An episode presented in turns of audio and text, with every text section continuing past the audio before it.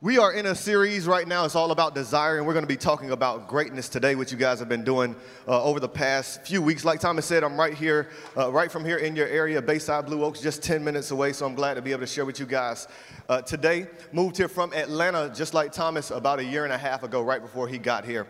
Uh, but we're going to be talking about greatness today, and just by show of hands, just so I know I'm in the right place. How many of you, just by show of hands, would say you want to be great? You want to be great? Uh, if your hand's not up, I guess you want to be a loser. That's okay. You go ahead and do that.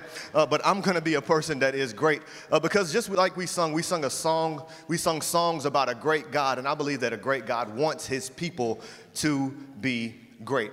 And I don't think there's any better example in all of Scripture of greatness than Jesus. What a surprise. A preacher telling you that Jesus is a great person. I say that Jesus is great not just because he performed miracles, he walked on water, he turned water into wine, uh, he calmed the storm, and he did all sorts of miracles. But Jesus, I believe, is great because he had a practice in his life that allowed him to be great. And if we're going to follow any example, I don't think there's any better example than Jesus to follow. And as we talk about greatness today, we're going to be talking about becoming great through prayer. As we look at the life of Jesus, one of the things that we, I find to be amazing is that we can learn from him not just through his words and not through the miracles that he performed, but we can learn from him by simply looking at his life. And as you read the Gospels, you can read about the details in Jesus' life. And there's one detail that you may often overlook, but I want to highlight today that shows us the significance and importance of prayer. In Luke chapter 5, verse 16, we read this about Jesus. It says, But Jesus often withdrew to lonely places and prayed. Now, if Jesus withdrew to lonely places to pray, if Jesus took time out of his day often to pray, then you and I, who are not perfect, who are, who are not God inside of a bod, you and I, who do not have the same power and authority that Christ had, should probably pray as well. And if you're anything like me, the reality in your life is that prayer is not always a regular part of what you do. And today, I want to challenge you and I want to encourage you to become a person of prayer. Let prayer be a part of everything that you do, and it is through prayer that you will become great. Through prayer, several things happen in our lives. This is why we pray, and through prayer, several things happen in our lives. The first one is this we experience the presence and the power of God. In our lives that we live day in and day out, the thing that we need most is the presence and the power of God. In the book of Acts, we read about this early church, this small movement that started with some disciples and some others who were gathered in an upper room. They were living in the Roman Empire and under Roman authority, and somehow they were able to have the presence of God with them and the power of God in their lives to spark this movement called the church. Why did the church of Acts have so much power? Because they were committed to being people of prayer. Not only through prayer do we experience the presence and power of God, but it is also through prayer that we receive direction. You're at a pivotal point in your life where you're looking for direction for God and you need to be led by God. And what I've found over my years of living is that I receive direction from God most when I submit myself to Him humbly in prayer. As I stated earlier, I moved here about a year and a half ago, and my being here is a result of God giving me direction to come here through a crazy story. I didn't want to move to California. I loved Atlanta, but through prayer, God gave me direction. And I'll tell you a little bit of that story a little bit later. The third reason that we should pray is because it equips us to handle the issues of life. Would you agree that life at times can be difficult? That you go through some hard times, that things are not always easy, that there are a variety of things even going on in your life right now, but it is through prayer that we are equipped to handle the issues of life. And you might be thinking, my life is perfect. I've never had any issues. I've never gone through anything difficult. Let me challenge you with the same words my grandmother said to me. She told me to keep on saying good morning. In other words, if you keep saying good morning, eventually trouble will be knocking on your door, and the prayer life you establish today will prepare you for the trials that are coming in your life in the future. And then finally, we find out through prayer that we discover God's plan for our lives. How many of you want to live a life of greatness, significance, and purpose? The way that you do that is through prayer. Beth Moore, the great preacher, said it this way there are ways that God wants to use and transform us that come no other way than through furious, faith filled, and unceasing prayer. Beth makes this point. She says that if you want to become something great, if you want to do what God has called you to do, if you want to be transformed into a person that has impact on this world, it is only going to come through fervent, furious, and faith filled prayer. And my challenge for you all this morning is to establish a prayer life that allows you to be transformed into the great person that God wants you to be. But if we're honest, we know that prayer can have an impact on our lives. But I know that I don't pray like I should, and my guess is you don't pray like you should as well. And I believe we don't pray like we should because of a variety of reasons, but some of them are this. They're because we have some misconceptions about prayer. The first com- misconception we have about prayer is that God is a genie in the bottle. In other words, we pray asking God for things, thinking that He is obligated to give them to us, and when we don't get them, we stop praying. Here's the good news that God is not a genie in the bottle, God is God. And the difference between a genie in a bottle and God is that a genie will give you everything you want, but God will give you what you want that aligns with His will. And that is significant and important because we don't even know sometimes what we are to pray for. And had God given us all the things we ever asked Him for, our lives would probably be messed up more than they are right now. We'd probably be far away from God and we wouldn't be in the place that God has us to be. So you need to sometimes thank God for the prayers that He did not answer. All right, y'all act like you don't know what I'm talking about. How many of y'all in high school you had a girlfriend or a boyfriend, somebody that you fell in love with? and you prayed and asked God, Lord, let this be my spouse. Aren't you glad if you're not with them right now that God allowed you to break up with them because that person is not exactly what you needed and had God given them to you, your life would be jacked up. You wouldn't be in college right now. You might be high on drugs because that person would be driving you crazy. I thank God that He's not a genie in the bottle. Another misconception about prayer is this that prayer equals a lack of action that prayer equals a lack of action, that I just pray and I sit down and I wait patiently on the Lord. No, prayer does not mean that you don't spring into action. Prayer and action go hand in hand. And right now in our society, there's this, uh, there's this thing going on where people say thoughts and prayers, and people hate that Christians in particular say thoughts and prayers. Listen, we are believers and we believe in thoughts, and we certainly believe in prayers. But coupled with our thoughts and prayers need to be corresponding action that shows that we are trusting God in faith. The Bible tells us this with, uh, that faith without works is dead. So our responsibility is to pray and to act. It has often been said this way that we are to pray, to pray like everything depends on God, but act like everything depends on us. So we have to match our prayer with our action. Another uh, misconception about prayer is that prayer is supposed to be used in case of an emergency. That it's just like a fire extinguisher sitting behind glass, that we are supposed to break the glass and use it when we have an emergency in our lives. But trust me, if you wait till you have an emergency to pray, your life is not to be great because you will find yourself in some issues that you cannot handle. Now, prayer is great in an emergency. But prayer also should happen before an emergency because it prepares you to handle the emergencies that you will face in life. And then the final misconception is that prayer is a waste of time or it is boring. I have often not prayed because I've made the error of believing that prayer doesn't make a significant difference. But when I look back over my life, when I have submitted myself to God in prayer, I have seen Him do wonderful things in my life to demonstrate His power. So if you're in the camp there, you believe that prayer is a waste of time or boring, I want to challenge you to spend time with God in prayer and see how He works and moves in your life because your life will be anything but boring when you submit yourself to prayer. That is what Mark Batterson says. He says, if you establish a prayer routine, your life will be anything but routine. So, what is it that we need to learn about prayer? I believe there's no better place for us to learn about prayer than in Matthew chapter 6, where we have for us what is known as the Lord's Prayer or the model prayer. In Matthew chapter 6, this is one of the four gospels that we have in the Bible. Jesus is teaching the Sermon on the Mount that goes from Matthew chapter 5 to Matthew chapter 7. Right in the middle of his Sermon on the Mount, he pauses for a moment to teach his disciples and teach those who are following him all about prayer. In another place in the Gospels, in the Gospel of Luke, we have the disciples coming to Jesus and they ask him, Lord, teach us to prayer. And he gives them this same teaching that we're going to see in Matthew chapter 6. It's safe to say that Jesus frequently taught on this subject matter because he wanted his disciples to know and understand that prayer was going to be the thing that they needed in their life the most if they were going to accomplish anything great for him.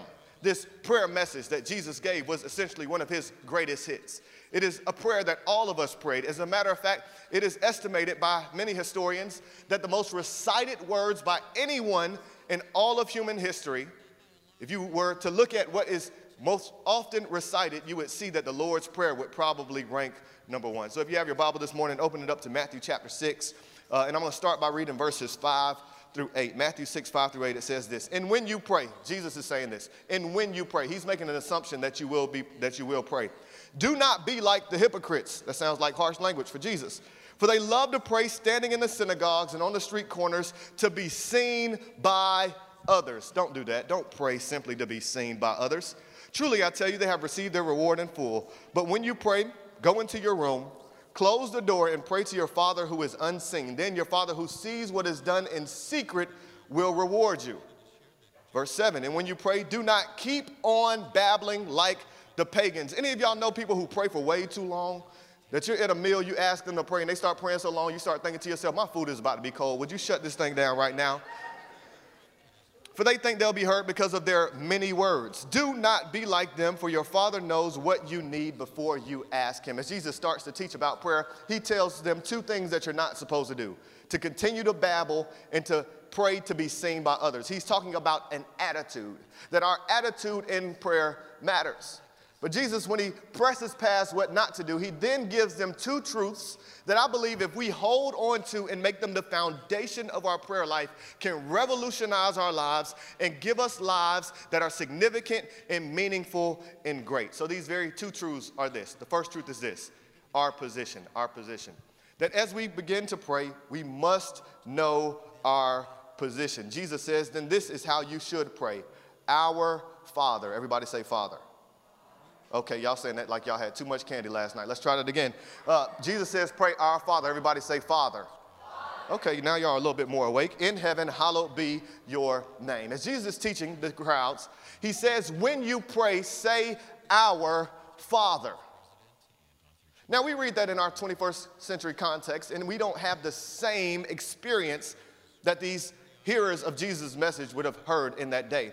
When Jesus says to pray our Father, he's saying that in a context where God was viewed as everything but a father. In this context, individuals believed Jesus that was so, excuse me, believed God was so powerful that they were reluctant in how they prayed to him and how they approached him. They would not uh, they would never pray our Father, but Jesus says, I want you to understand your position when you pray. You are not praying to this distant deity that has no desire to know you, but you are praying to a heavenly Father that knows you up close. And one of the things that we have to grasp and we have to understand in our lives that God is our Father. Now understand when we talk about God being our heavenly Father, if you have a earthly father that has not been good to you, then it can cause you to have a wall built up between yourself and your heavenly Father. And one of my hopes for you is that you begin to understand that there is a vast difference between your heavenly father and your earthly father. Your earthly father is not perfect. Your earthly father is not all loving. Your earthly father is not patient. But your father who lives in heaven is a perfect father that is patient, kind, and loving and wants to hear from you. And just because your earthly father may not have been loving to you, I want you to know today that you have a loving father in heaven who is waiting for you to impro- approach him in prayer so he can spend time with you and give you a life of significance and meaning so you are a special person to your heavenly father. Never allow a human being to cause you to neglect your heavenly father. Now I'm a father of twins. I have uh, twins, they're eight years old, uh, and I'm reminded every day of how flawed I am. As a matter of fact, yesterday while we were out trick or treating, my kids were running around house to house, and I found myself becoming impatient with them and yelling at them and saying the dumbest things like, hey, y'all better not eat that candy in that bag. You better stop running around in the neighborhood when the very thing that they were supposed to be doing that day was eating candy and running around. But because I'm impatient, I saw my flaws. Well, here's the thing My kids, I hope, learn the lesson that just because their earthly father is impatient, they have a heavenly father that is patient and will hear from them. And because you have an earthly father, he is saying, I am in relationship with you, and your position is, is my son or as my daughter, and you can approach me boldly. You are the sons and daughters of a heavenly father that has all the resources that you need, and our position is that of a son or daughter, and we should pray to him regularly. That's the thought that Jesus was getting to in John chapter 1, verse 12. He says, This is what we read in, in, from John. Yet to all who did receive him, to those who believed in his name, he gave the right to become the children of God. Children born not of natural descent, nor of human decision or of a husband's will, but born out of God. In the Gospel of John, John establishes for us that we are the adopted sons and daughters of God. And do you know what rights adopted sons and daughters have? The same rights as natural sons and daughters.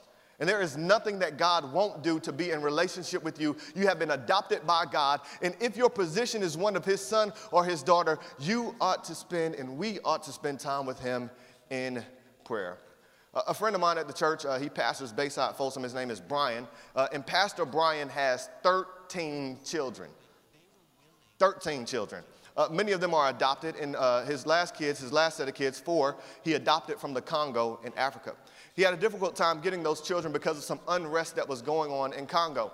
Uh, after he adopted his children, they became legally his, but he had to fight for two and a half years to get them out of the destruction in Congo to bring them to America. He fought for two and a half years, spent a whole lot of money, uh, made several trips back and forth to the Congo to rescue his children because they had been adopted by him. They belonged to him, and there was nothing that he would not do to get those children into his presence. Can I tell you today that my friend Brian went to great lengths to get his children into relationship with him, but God has gone to even greater lengths because you are adopted by Him, you are loved by Him, and you don't have to live in shame or guilt because the Father knows your name and He wants to be in relationship with you. So when you approach Him in prayer, approach Him from the position that says, This is my loving Father, and I can make my request known to Him because He loves me. Jesus says, when you pray, say our Father, but then he gives us this other phrase. He says, make sure you pray our Father in heaven. Everybody say heaven hallowed be your name. He says he is our Father. He relates to us on our level, but he is in heaven. He is above our level. And his name is to be hallowed or to be revered. Never make the mistake of knowing that just because God is your Father, that he does not see things from a different perspective than you. God is in heaven and we live on earth. How many of you have ever prayed for something and God didn't give it to you? and he didn't give it to you quick enough and you found yourself angry and upset with God. Am I the only one? Anybody else been there in your life a time or two? Any of you ever prayed and God didn't give you exactly what you wanted when you wanted it? What I have realized is because God has a different perspective than me, and because my position is down here and He lives up there, He knows exactly what I need, even when my desire says something else. So, our position is God is our Father. He's at our level. But we also have to know that he is above our level, so he has more wisdom than we have, and he sees things that we don't see, and he sees a bigger picture than we see because he is above us. And when you understand that your position is one where you have a limited ability to see what is going on in the world, and God has a whole view of the world, it will help you when your prayers don't get answered in the way you want them to be answered. I learned a lesson by, about this by way of, believe it or not, my dog. Uh, a few months ago, my kids were asking us for a dog. Since we moved from Atlanta, I felt a little guilty, so I bought my kids a little small dog. He's about eight pounds. Uh, and my kids love this dog to death. My mother in law, who lives with us, loves this dog to death. And I tolerate the dog. All right, he's in the house. I appreciate him. My mother in law began to make this dog peanut butter sandwiches, and I couldn't believe she was making this dog peanut butter sandwiches when we had dog food in the house. It seemed like a waste. She was going to do all this extra stuff for this dog. But now, I make the dog peanut butter sandwiches too because I'm loving him a little bit more now.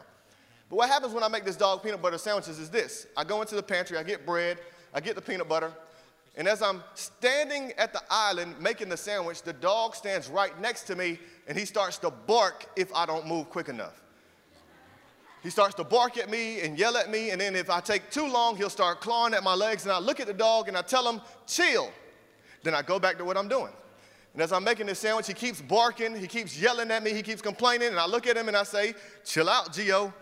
But he keeps on barking, and he keeps on complaining, and he keeps on getting upset because I am not giving what, him what he wants quick enough.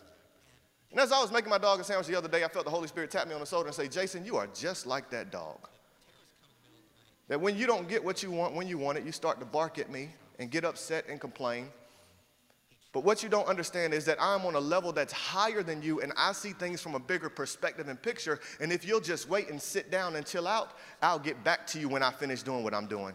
And can I tell you that I bet that I'm not the only person that's like my dog in this room? That there have been times in your life where you have complained and got upset with God. Perhaps you're upset right now. Can I tell you that because God is above your level, He sees things the way that you don't see them? But keep on waiting on God. Sit down and chill out, and you can pray to Him, but don't complain to Him and say, God, I will trust that you will give me what I need exactly when I need it. We got to know our position we also have to get this second truth. We have to understand His provision. Provision is just a, simply a fancy word that talks about what God provides for us.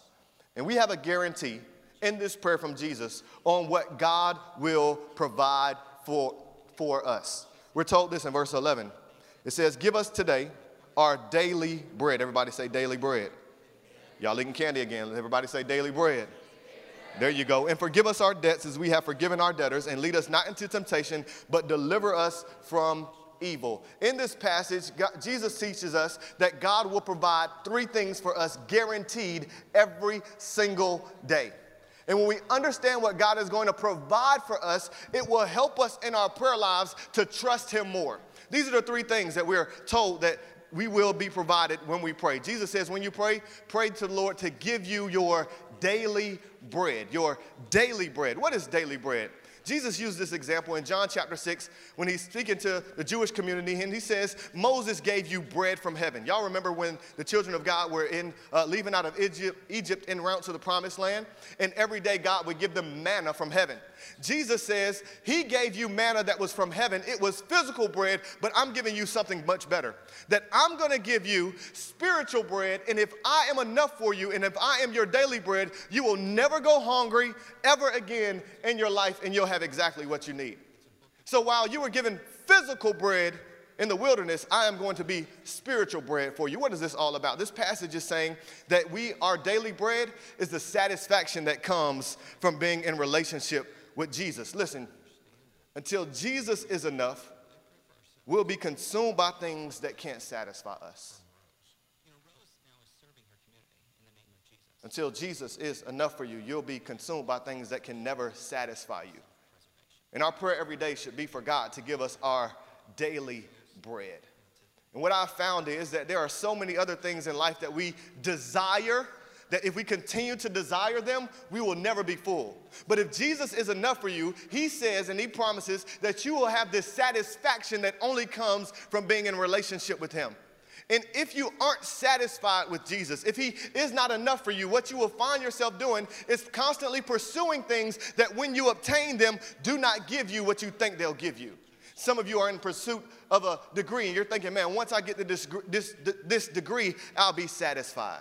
Others of you are saying, man, once I get the relationship I want, I'll be satisfied. Once I have the job I want, I'll be satisfied. Once I have money in my bank account, I'll be satisfied. Can I tell you that if you're chasing material things, they will never satisfy you. But if you say that Jesus is enough for me, the sacrifice and relationship that I have with Him is enough, when Jesus is enough, everything else won't, pay, won't consume your desire. All the trouble that people ever get in is because their desire is not fulfilled. But you have to make up your mind that Jesus is enough. Is he your daily bread?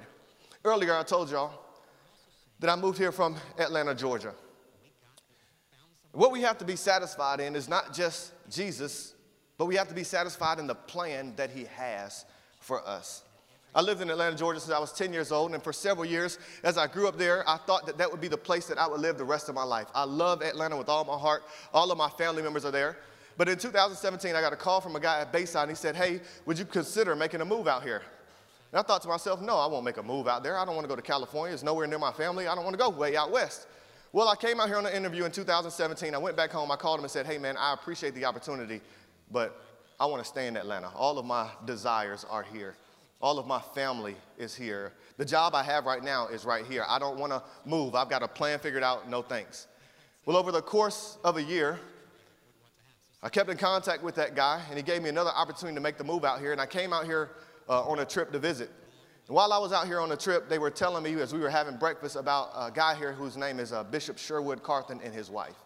And they talked about how significant Sherwood had been in this area and how great his wife was and just how much of a woman of God she was. As we left the restaurant, my wife, Dr. Kane, some of y'all may know her, she stopped to use the restroom and we're standing outside the restaurant. And while we're outside the restaurant, guess who comes walking up? Sherwood Carthen's wife. As she walks up, my wife comes out the restroom and they're saying, Hey, this is Jason and Stephanie. They're thinking about making a move out here to California. And, and uh, Charlene looks at us and she says, Stop. She looks at me through my soul and she says, Jason, it's time. I know you got a plan for your life, but God has a plan that's better than the plan that you could have. It is time for you to move. And in that moment, immediately, God transformed my desires. And I made his plan my satisfaction instead of my own plan. And now today I live here. And can I tell you that the adventure that God has had me on over the past year is not one that I would trade for the world? And this is what I want you to know today that you got to be satisfied with what the plan God has for you. Because when your plan contradicts with God's plan, go with God's plan because God's plan is always greater than your own plan. Are you satisfied with Christ? Jesus says he'll give us our satisfaction, but we also will be forgiven on a daily basis. Have you asked God for forgiveness? This is the great news that if you are walking around with guilt and shame, you don't have to because you have been forgiven. And then finally, he says, that we should pray that we would be delivered from evil. That God would take us away from temptation. Anybody have any temptations in your life? Any temptation that you've been dealing with, that you've been falling to, don't you know that your Father in heaven can deliver you from that temptation if you would be honest with Him and say, Lord, I need your deliverance. This message is message of first for me because I have fallen into temptation myself. But I've been reminded as I prepared this message that I can pray to God daily to deliver me from evil. Understand your position. You are a son and daughter of God.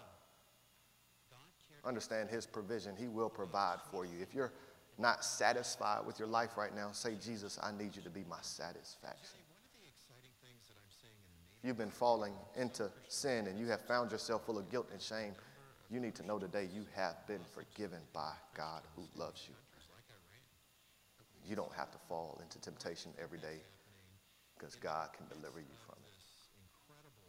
Would you bow me for a word of prayer? Father in heaven, I thank you that I can put my faith and trust in you, that you are my Father. Lord, I pray for these students that you would give them direction, that they would make a decision to follow you with their whole hearts every single day that when their plan contradicts your plan, Lord, help them to trust that your plan is much better than anything they could have for themselves. Lord, I pray that their lives would not be wrecked by sin and temptation, that the enemy would not be able to rejoice because he was able to get them out of your will. Lord, I pray that they would know that if they ask you for forgiveness, you will give it to them daily. It's in your name we pray. And everyone said, Amen. That's my time. I thank you guys so much for yours.